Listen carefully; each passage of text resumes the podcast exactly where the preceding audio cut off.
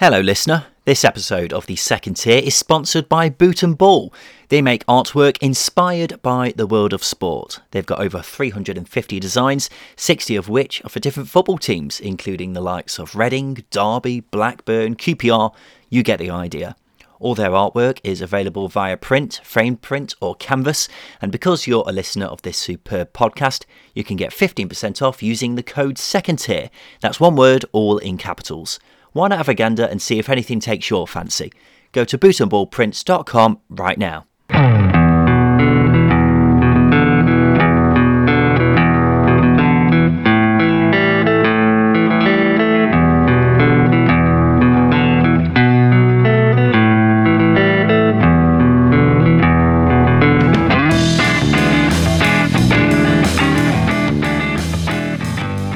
Hello and welcome to the Second Tier podcast. I'm Ryan Dilks and I'm joined by the Good Friday to my Easter Sunday.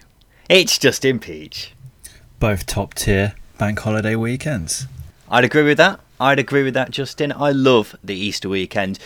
Causes a bit of havoc in the old championship schedule because I completely forgot there are games on Fridays uh, and then also the games on Mondays as well. So um, we'll get onto that a bit later on, well, right at the end of the show, and we'll give you an update, listener, on uh, when we're actually going to be doing shows this weekend because we've had to change around our fixture schedule per se.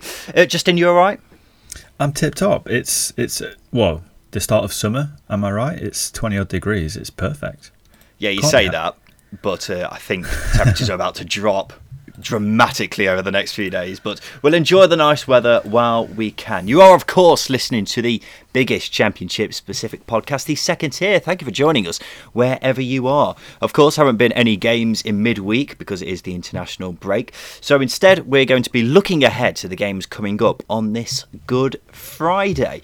We'll also have a chat about some of the news that's happened over the past few days as well. Now, Justin, it is that time of year where we're entering the business end of the season. We might have thought it was already here, it might have started already, but I can confirm officially a second tier exclusive. The business end of the season is here, ladies and gentlemen. It's that time of the season where it's all to play for, draws are as good as losses, and results of other teams are just as important as your own. Me and Justin, the second tier boys, we're here to go through it all with you over the next two months. Justin, are you excited? I can't wait. Like it, it generally is a really exciting period because for a lot of teams, I know it's easy to say it doesn't matter what happens before this last run of games, but I mean it does because it, it's your league position, it affects your league position, but you can almost forget from a neutral perspective what happened before. It's all about the next the next run of games. It is. And before we start, I'd like to give a shout out to the fans of teams who have nothing to play for for the next month and a bit. I'm looking at you, Millwall, Stoke, QPR, Luton, Bristol City, Blackburn. You guys are the real heroes. You get to sit back and relax, watch the tears and enjoyments, knowing it has absolutely nothing to do with you. And even better news for you lot, it means you'll be joining us again next season. Here's to another year of the second tier. We look forward to seeing you then. Um, Justin, let's kick off Good Friday with. Well, actually, there's quite a few big games, isn't there? But there's one game in particular which really stands out as the blockbuster, the knee slapper of Good Friday, and that is Barnsley v Reading, fifth versus sixth. In terms of the playoffs, games don't get any bigger than that, do they? They don't. And when you consider the fortunes of both sides, when they when they first played, Reading won the reverse fixture two 0 as I say, fortunes were entirely different. Reading were in the process of a ridiculously good start to the campaign, and Barnsley were languishing in the bottom three, winless. Struber had left. Now look at them, both in the top six. Reading seems to be faltering a little bit, and Barnsley seem a little bit unstoppable. Um, so yeah, it's it is a humdinger of a game, and um, it's going to add a lot of spice to. It's going to make a good Friday a great Friday. How long were you waiting to use I, that? it took you three time. minutes to use it. Fantastic. um, yeah, it is a good point actually that uh, that you made there because they were at parallel at different ends of the scale, weren't they? Reading were looking at automatic promotion at the time. It was quite early in the season, to be fair. Um, but what odds would you have got on uh, Barnsley to finish uh, or to be above them at this point in the season. Now it's crazy, really. But now this is the definition of a six pointer. A win would mean so much for either side. For Barnsley, you'd say their playoff place would be about just about secure, while for Reading, they'd go above Barnsley and keep the likes of Bournemouth and Cardiff at arm's length. Interesting, interestingly, Bournemouth and Cardiff are both playing beforehand, so both teams, particularly Reading, will be aware of how crucial a result from this game would be. Do you think that will play a part in how either side goes towards this game? I think so. You think how fearless Barnsley have played all season. They've they've kept up their style of play no matter who they've played. Whereas Reading are a little bit more adaptable. They probably perhaps play to um, other teams' strengths and adapt in that in that way at times. And in them being so adaptable, they might also be impacted by a little bit of pressure as well. So I think it could it could have an impact. Um, this is this is this is why this game's so big because it's going to be a test of not only their ability going into the next sort of run of games, but also the the capability of handling handling the pressure of potentially dropping out of the playoffs, for example. I think as well, if Bournemouth and Cardiff, because they've both got winnable games, if those two both win, then both sides will be heading into this game thinking, right, we have really got to get three points on the board here. Um, and if the alternative happens where Bournemouth and Cardiff don't win, then they might think to themselves, okay, there's not as much pressure on us to win now. Um, they'll obviously still be keen to get three points because it's one of their main uh, playoff rivals. Um, but before the most recent round of results, Justin, you'd have said Barnsley were clear favourites going into this game just because of the form of the two sides. But Barnsley losing to Wednesday just over a week ago, it's thrown a few question marks out there, hasn't it? Definitely puts a spanner in the works. That was a, a big game that they lost, obviously, to local rivals the way that they, they lost it as well. Um, it wasn't it wasn't the the, the best um, defeat. If there's a best defeat, there can be. They weren't. Wasn't a good showing. Races. No, they weren't at the races. Um, is essentially what I'm trying to get at. But, but I think the positive thing is that Valérien Ismaël, you can almost say that he's not really had time to work on this team. How many how many how many weeks have there been between games for Barnsley since he's come in? I doubt there's been many, if any. So he's had two weeks to work with his players on a style of play. Um, so it's almost not, I wouldn't say necessarily a reset button, but it's a chance to go again. Um, and that's going to be a cliche that I'm probably going to say a lot over the next few days as we get episodes out because for a lot of teams, this this run of games that we've got now is an opportunity to just start again and go fresh and build up some consistency. I think Barnsley are also a side who are desperate for their players to have a rest, aren't they? Because we all know how much they love to press. Exactly. Players are going to be knackered after, if they keep doing it week in week out. So this international break has come at a good time, even though a number of players for Barnsley and well, plenty of other championship clubs um, have been called up to their national sides, haven't they? So not a rest for some players, but managers may take that into account. Um, another interesting aspect of this game is both sides have contrasting styles of play. Reading like to play the ball around, while Barnsley pressing, direct, and quite often with Barnsley games, we see teams struggle to cope with the press, resort to going long ball, which is absolutely fine for Barnsley because that's what they want. So it'll be interesting to see whether Reading cope with that or not. But final question on this game, Justin how much of Reading's playoff hopes are resting on the shoulders of Lucas João, who has, we've mentioned plenty of times recently, hasn't been the same striker recently that we saw at the start of the season? Yeah, it's, it's, it's an interesting one. I don't think it's necessarily resting on him entirely because, for starters, he needs a supply. So Olise, John Swift, Ejaria, you know, players like that, they, they need to be on top form as well to make sure he's getting balls into his feet, into the box. Um, but as well as that, as we know, he has been a little bit wasteful with his chances of late. So if, again, if he can build up some consistency going into these next few games, you know, once he gets going, he's a very difficult player to stop. And as we as we know of our recent second tier meets episode, how important Lucas João was to to Reading's hopes last season, and we show and it's showing again this season how important he is. Because if he doesn't score, Reading tend to struggle to score themselves. I appreciate the plug there. That was good. Um, yeah, but Lucas João, one goal in 11 hours of football now.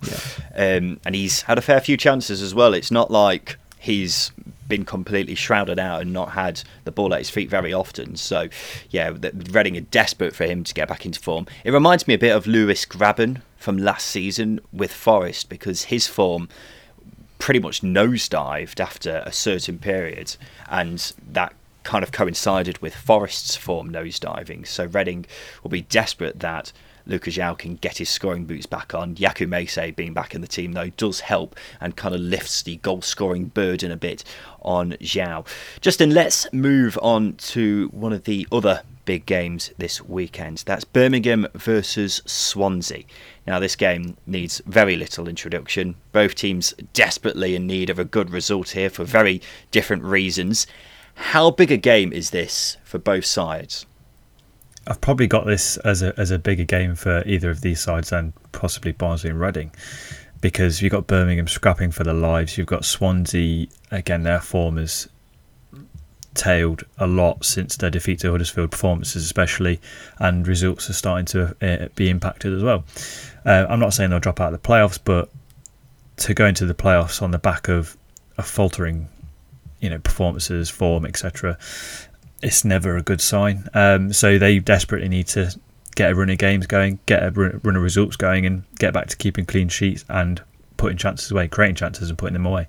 Yeah, I mean, they're still not giving up hopes on the top two just yet. They've still got that very much in their sights. But exactly. you'd say at this moment in time, the playoffs is more likely for Swansea. And whatever the case, you don't want to be heading into the playoffs in bad form, as you quite rightly said. Uh, this game is also very interesting because it's Alan Tate versus Jon Toral 2. Remember earlier Com- in the season when Alan Tate choke slammed Jon Toral to the ground? Are you looking forward to potentially more choke slams? I mean, I don't condone violence, but if this is if this game's going to be nil nil, then uh, yeah, we'll have a bit of that too, a bit of Royal Rumble to um, make it a bit interesting. Someone choke slams someone. That's all we're asking for. On the face of it, you would assume this would be a straightforward win for Swansea, wouldn't you? But based on what you were just saying about Swansea's form, that's not necessarily guaranteed, is it? No, and considering in my international break knowledge, done a bit of research. Andre Ayew limped off for Ghana against South Africa. Mm. And I know Swansea fans argued against me saying this. That they, oh yeah, they're so reliant on Andre Ayew for their attacking, in their attacking sort of uh, play essentially because he holds the ball up. His his movement is top draw, and he helps players around him with his experience and his his composure. So him not being involved is an issue, but on the other side of the coin, Jamal Lowe scored for Jamaica against the USA, so he's a player who's not scored. Um, for I think ten or eleven games before before the international break. Him getting a little bit of form is important. So, yeah, there's there's a lot of emphasis on, on Swansea, but you know, players if players can step up to the to the plate, they'll get a result here. Well, one of those players could be Whittaker, um, who joined Swansea in January and played in the South Wales Derby just before the international break instead of Jamal Lowe. Um, if Andre Ayew isn't available, we still don't yet know whether he is going to be or not, then it could be Whittaker and Lowe up front. But I don't know about you, I wouldn't be completely sold on that front two as a pairing. I feel like they're both they they're both someone who could use an experienced figure like Ayew up front with them. True, but I think, I mean, Jamal Lowe's 26. He is relatively experienced, not necessarily at league level, as and not nowhere near as Andre is, but I think that counts for something, and he, has had a good season up until probably January. Um, and then Morgan Whittaker, for me, is a player who's he's got a very good future um, in, in football, when he's looked ready. He, he's looked ready and very very good in the games that he has come in. He's been Swansea's best attacker, especially in their defeat against Bournemouth. He was very very good, um, and he was quite sharp against Cardiff as well. So I think even if Ayew is missing, they've still got plenty of options up front to to grab a win, and we know how dodgy Birmingham's defence can be. That is, well, Birmingham's defence is definitely true, but I'm not sure I'm as confident as you are about Swansea going forward. I mean, they've struggled massively recently, even with Andre Ayew in the side going forwards. But if you take him out as well, and you're left with Lowe and Whittaker up front, um, then I really fear for Swansea. I mean, as we say, top two is already looking in doubt at the moment. You'd say the playoffs are more likely. Um, but imagine if Andre Ayew's not there for the playoffs as well, then they're going to be really struggling. Um, so yeah, I, would much prefer if they played uh, a striker up front. But off the top of my head, I can't think of any other alternatives. There's Liam Cullen, but again, is is a, a young player who I've not seen play for a while, so I might be completely wrong there. But you've got Conor Hourihane as well, um, and Yan Dhanda. We know he can he can provide.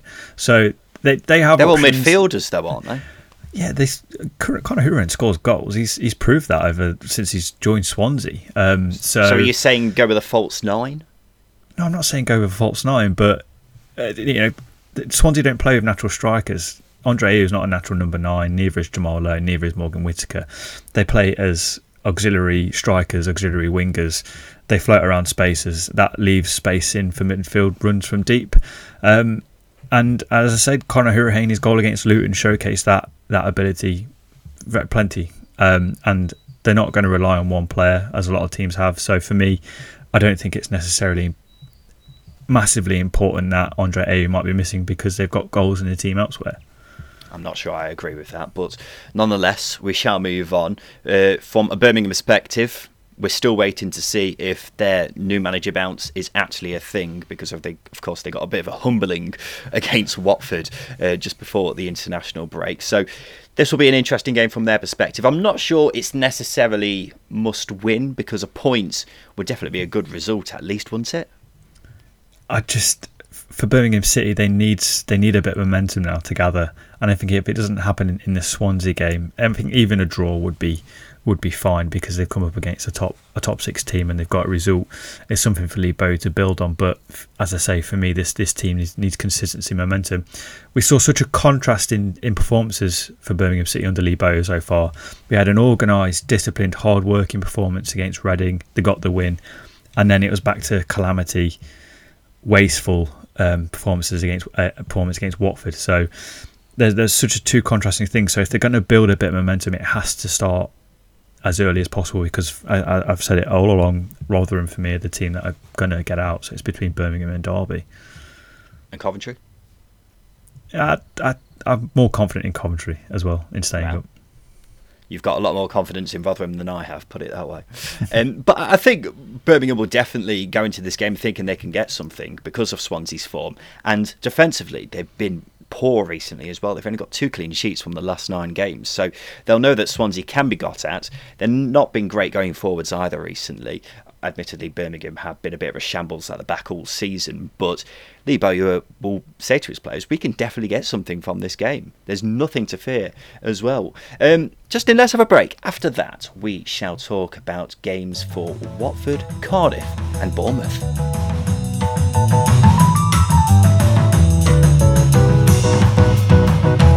I tell you what, there's nothing I love more than a classic football shirt. I've got loads of them a Juventus shirt, Marseille shirt, even an Antalyaspor shirt. One of the reasons I've got so many is because I can get them for a great price from classicfootballshirts.co.uk. They've got shirts for teams from all over the globe, and that, of course, includes championship clubs.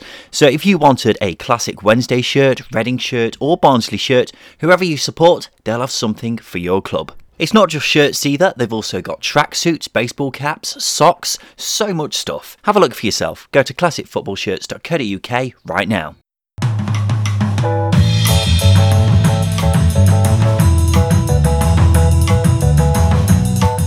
Welcome back to the second tier podcast. So, the next game, that is, well, another cracker at both ends of the table in the championship this Good Friday, Justin, is Watford and Wednesday. Watford, obviously clear favourites going into this game, but Wednesday will take encouragement from recent performances under Darren Moore, including that brilliant win against Barnsley. So Wednesday have got a bit of momentum heading into this game. There's a little bit, yeah. As you say, on, on paper, I think it's a very kind fixture for Watford, but considering the uplifting performances under Darren Moore, I don't think it's as comfortable as it as it would have been a few weeks before the international break, mm. saying that Watford have, have scored the most home goals this season, and Wednesday have uh, conceded the, the third most away goals this season. So it's either going to be a lot of goals for Watford, um, or it's going to be, or, or Wednesday are going to drag them down to their, their, level. And I don't mean that in a disrespectful way. They're battling relegation. There's got to be a level there, um, and it's going to be a scrappy game in the end. But yeah, it's I can only see it going one way though. That's the thing. Yeah, Watford's home form is just so good, isn't it? Mm-hmm. So obviously it will be a, Wednesday. I've only got an outside chance, but it's a chance nonetheless because they're not going down without a fight, are they? If I could personify Wednesday's survival bid, it would be Tom Hanks at the end of Saving Private Ryan, where he's lying there with a gun, shooting the oncoming Nazis. That's that's Wednesday's chances right now. That's how that's how that's how I see them in person form. Um, but if you were Darren Moore heading into this game, would you be thinking about parking the proverbial bus? Spoiler alert there for, for listeners, by the way, if you haven't seen Saving Private Ryan, we apologise for that. Um, it came out 30 years ago. doesn't matter. Doesn't matter. Still a spoiler alert. Um, parking the bus, yes. Uh, I'd like to think so. I don't think they're good enough though. I think if if if ever a game was going to be a free hit, it would be this one. So why not showcase what you you can do not only as a coach for Darren Moore, but what you can get out of the players as well. Um, uh, you know, Watford are very very effective in wide areas so I think there's uh, opportunities. That, you know, they, they commit their fullbacks forward or wing backs, whichever your terminology is your favourite. Um, they they commit them forward and high up the pitch. So there's space there for, for, for Wednesday's wide players again to, to exploit. It's just about getting the belief into them because they've got ability in the squad. They they're not a bottom three team for me on in terms of individuals, but it's just it hasn't worked out. And you know, this game will be a good test for Darren Moore. Yeah, it, it is a fair point, and as you say, I suppose it is kind of a free hit. But at the same time, I do look at this and think maybe if Wednesday are to have any chance of staying up, then they've still they've still got to start getting three points on the board. Obviously, Barnsley was um, a good way of going about it, but it's getting to that stage of the season where draws aren't enough. So they've got to start finding some wins from somewhere. Maybe this is one where we can let them off and say, okay, maybe you're not going to get a win here, but remains to be seen. Watford are waiting to see if Ismaila Sarr is going to be fit enough to play. Obviously, an important player for Watford, but they showed against Birmingham a couple of weeks ago that they're more than capable of getting results without him. They are capable of getting results without him. We've seen Ken Sema step up. João Pedro has played out wide. Zinchenko can step in, and, and, and he's proved that he can be creative from a from a central position, not necessarily a wide position, which is his, his natural his natural position. Um, so there, there, there's a lot of options there for Watford, and as I mentioned earlier, they've they're very good. Um, they have very good attacking fullbacks in in Femenia and and Adam Masina. So they've got options in terms of how they get the ball in the box. Um, it's just getting on the end of end of the crosses. They're a side steeped in quality, so I don't think missing Sarr is necessarily the end of the world.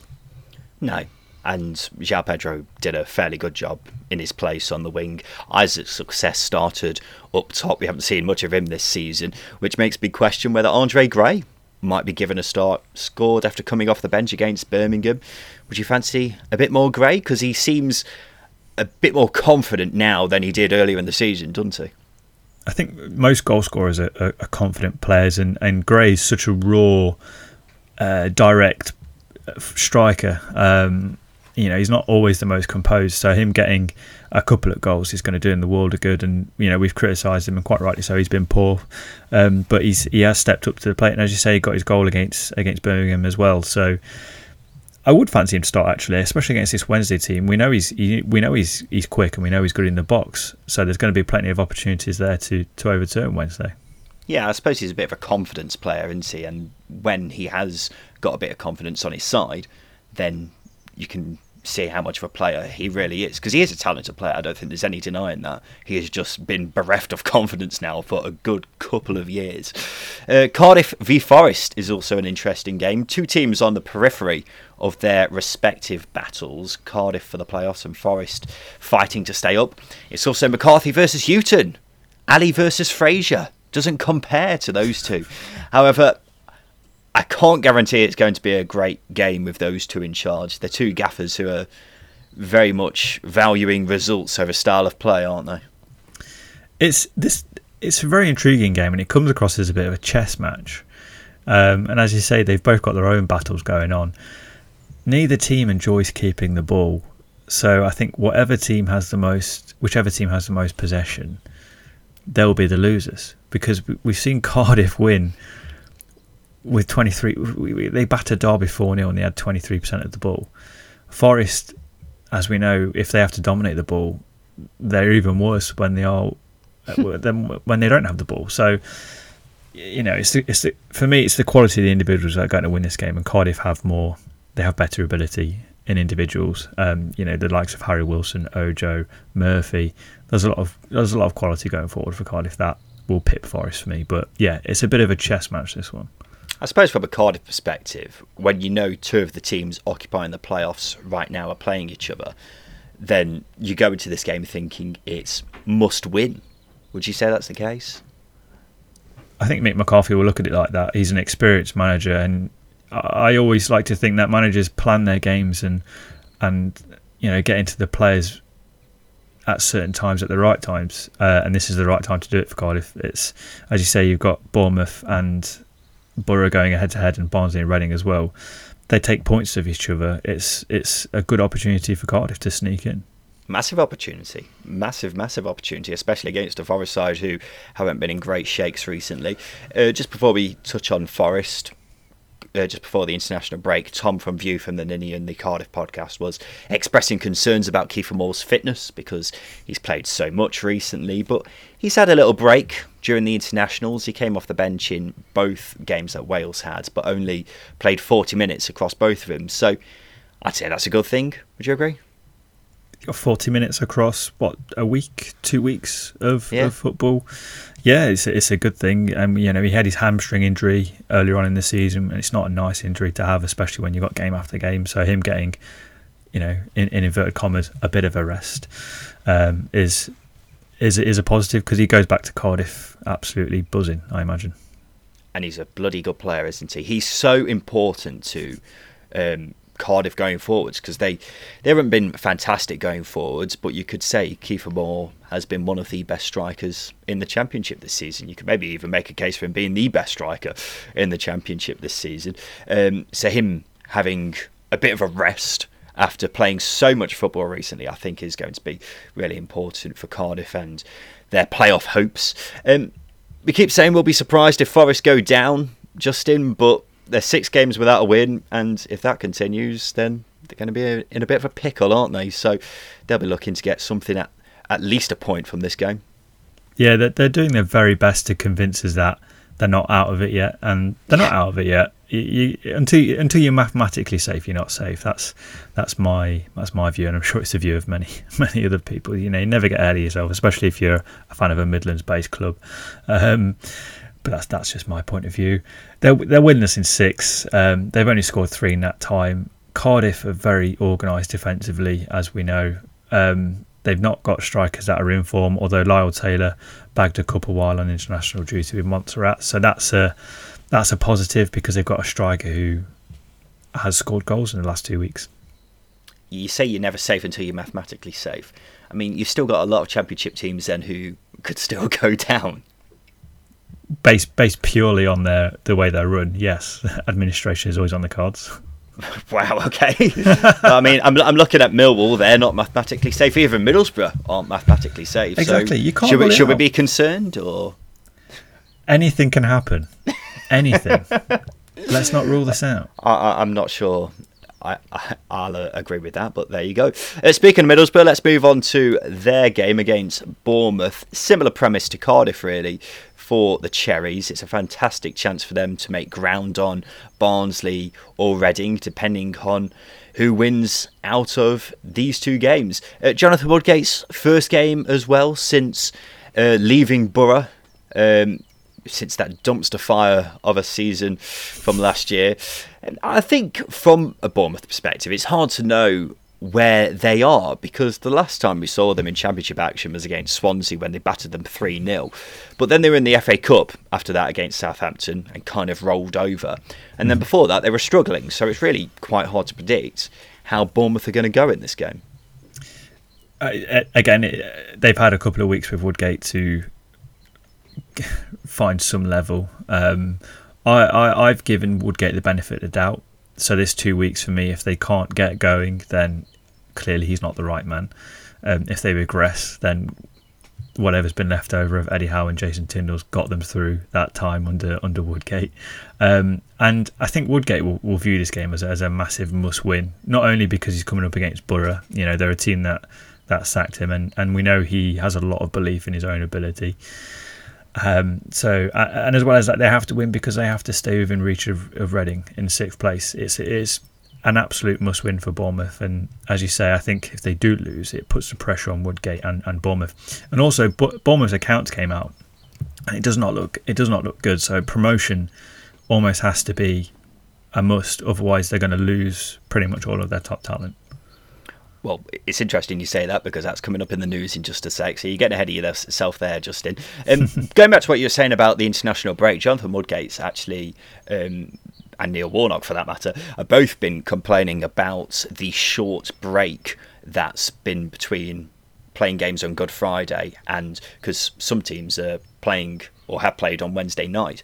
So f- for that, there's a bit of concern there. There's also concern because David Brooks, Junior Stanislas, they're both missing from this game. So I think Rodrigo Riquelme is going to have to fill in. He hasn't played much this season as well. So there, there are a few concerns from a Bournemouth perspective on who is going to play. And it's not ideal missing a player as good as Brooks and Junior Stanislas has been one of Bournemouth's best players going forwards this season. So that's a big disappointment for them as well. Um, Middlesbrough can't rule out their playoff chances yet, Camry. But I think if they lose here, then that's about it for them, isn't it? Yeah, as we mentioned, they're not mathematically safe either, so it's it's certainly a must-win game for them. Um, but yeah, you know, if we're looking up, it, it is playoffs, and they, they are still within a whiff of a chance of, of getting into them. But the consistency has to start now. As I said at the start, you know, there's a lot of teams that are going to go again, um, and for me, if Borough, you know, one of the issues they've had all season is not putting away chances.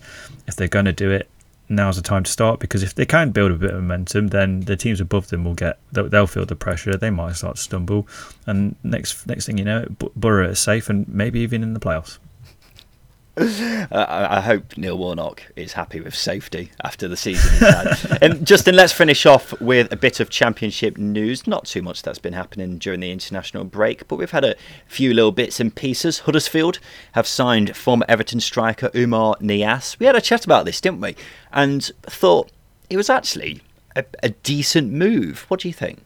It's surprising that no other team has gone to pick him up. When you like, when you look at the likes of Birmingham City, Wednesday, Derby, they've all struggled for goals. And for me, Niasse is a player that was fairly underrated at Everton. I, I, saw a guy, I saw one of the replies um, from one of the Twitter accounts. He said he was the best and worst player he's seen at Everton, which tells you how. And there's a lot of players that like, are like that that are a lot at a lot of clubs. So, um, but for me, I think the Championships will be a good level for him. He's an experienced player as well. I think it's a tidy signing. Yeah, well, he had a couple of loan spells at Cardiff and somewhere else. I can't remember where else, but that didn't really work out for him either. I remember mm. him having a bit of a green patch at Everton after two years at the club, uh, but apart from that, we haven't really seen much from him. But I mean, he cost Everton eleven million pounds, so there must be a player there. And Huddersfield I'm not saying he's going to score millions of goals for Huddersfield and keep them up this season single handedly, but it could be a decent bit of business considering he's a free agent and hopefully gets a bit of fit, fitness as well. I know he's been playing for the under 23s, so he should be ready to go as soon as possible for Huddersfield. Uh, Danny Simpson, he's joined Bristol City until the end of the season, of course, reunited with Nigel Pearson, getting the band from Leicester back together. Um, what what do you think of that move? Is it just kind of a ha- have a few games here and then you might get a deal next season as well? Pretty much. I can almost uh, if Pearson gets a job um, full time after that. I say full time on a on a longer term contract. There's there's Matty James who will be available at the end of the season. Andy King's been playing over in Belgium. I'm sure. I'm mm. sure there'll be a call to him as well. Yeah, I know. I know we say getting the band back together quite a lot because you it's a bit of a joke, but I don't think it is a joke. I think it might be happening. Robert Huth, get him back in. Drinkwater. Yeah. I don't know what he's doing nowadays. Um, Vardy, maybe. Maybe that one's a bit optimistic. Dave Nugent as well. Why not? Dave Nugent, Okazaki. who knows? Um, it's now been confirmed. Norwich defender Ben Gibson is out for the rest of the season with an ankle injury. If Norwich's promotion push was still in question, then maybe we'd be a bit concerned. But I don't think there's too much to be concerned about unless everything really goes wrong for Norwich for uh, the remainder of the season. I suppose the question is how's it going to impact them in the Premier League next season if he is out for a long time? Uh, Bournemouth have recorded pre tax losses of more than £60 million for the year ending June 2020. Now, I get what you were saying just a second ago, Justin, but on the face of it, it might not be as alarming as that initially sounds because it is worth pointing out that doesn't include the players they sold in the last transfer window, so the likes of Ake, Ramsdale, and Wilson. Um, but you do make a fair point. If they don't go up this summer, could they have to sell some of their star players? Players will be they'll be looking at not necessarily looking to leave, but they'll be look. You know, it hasn't worked out this season. Um, I'm in a position like Dominic Solanke played for England two years ago, two two and a half years ago so we'd be thinking if he gets back into the Premier League, he's back in the reckoning. There's Jefferson Lerma, who for me is, is a very very good midfielder. There's play, there's players like that who will want to be playing top flight football, and if Bournemouth get a good bid for them, they will accept. And their business last uh, last summer wasn't too much going on. I imagine it's because they forecasted for these losses. So it's I wouldn't say it's a massive worry, but they're also not a club that has a, a, a massive following in terms of fans coming into the ground. It's not it's not a big stadium down there, so that that financial aspect doesn't support them as much either. So, you know, not being promoted this season will have a larger impact on the long term than them missing out because players will go, losses will in, increase. So yeah, yeah. Well, I, I suppose the other uh, side of that coin is if anyone's going to take them because Bournemouth are going to ask for decent fees for all these players, the likes of Brooks, Cook. They know they can get a decent fee for them. Um, so whether clubs are willing to pay that much, I know they were asking for what fifty million pounds for Brooks last summer, weren't they? So they've still got every right to be asking for big chunky transfer fees for these players. But at the same time, if they are, you know, burning money, um, then they're going to have to make the money somewhere. So We'll have to wait and see. And final bit of news just in no new cases of coronavirus were recorded in the EFL last week. That's good, isn't it? It's it's very good news. Um, I'm very pleased with that. I'm trying to think of words to make this a little bit of segment a bit more interesting, but I can't. So, two thumbs up from me. There you go. As long as it's got two thumbs up from Justin, then that's good news. But I suppose it is a sign that we are coming to the end of this pandemic, ladies and gentlemen. Uh, let's not get ahead of ourselves. Come on, I'm a superstitious person. We're not there yet. Let's, Super, let's superstitious. Let's be, yeah, I don't like chanting fate, so let's be very cautious with, right, with okay. our wording here. Let's be very I, cautious. I, I, thought you were getting superstitious mixed up with pessimistic. I'm also that as well. So again, please. I'm very optimistic and I'm still looking forward to the idea of having fans back in stadiums in just a month and a half, which is a bit of a weird thought now that I say it out loud. Um, well, that's just about it for us here on the second tier. Thank you for listening wherever you are in the world. Obviously, we have got fixtures coming up on Friday and Monday, so that meant that means we have had to fiddle around with the second tier schedule a bit. So we have got an episode coming up on Saturday instead of Sunday, so we can review uh, the games on Good Friday, and then there's also a game on Saturday as well. And then our next episode after that will be on Wednesday because we've got a game coming up on the Monday, and there's also a couple of games on the Tuesday as well. So all very confusing. We're basically just moving our schedule a day earlier. So just remember it like that, and you'll be absolutely fine.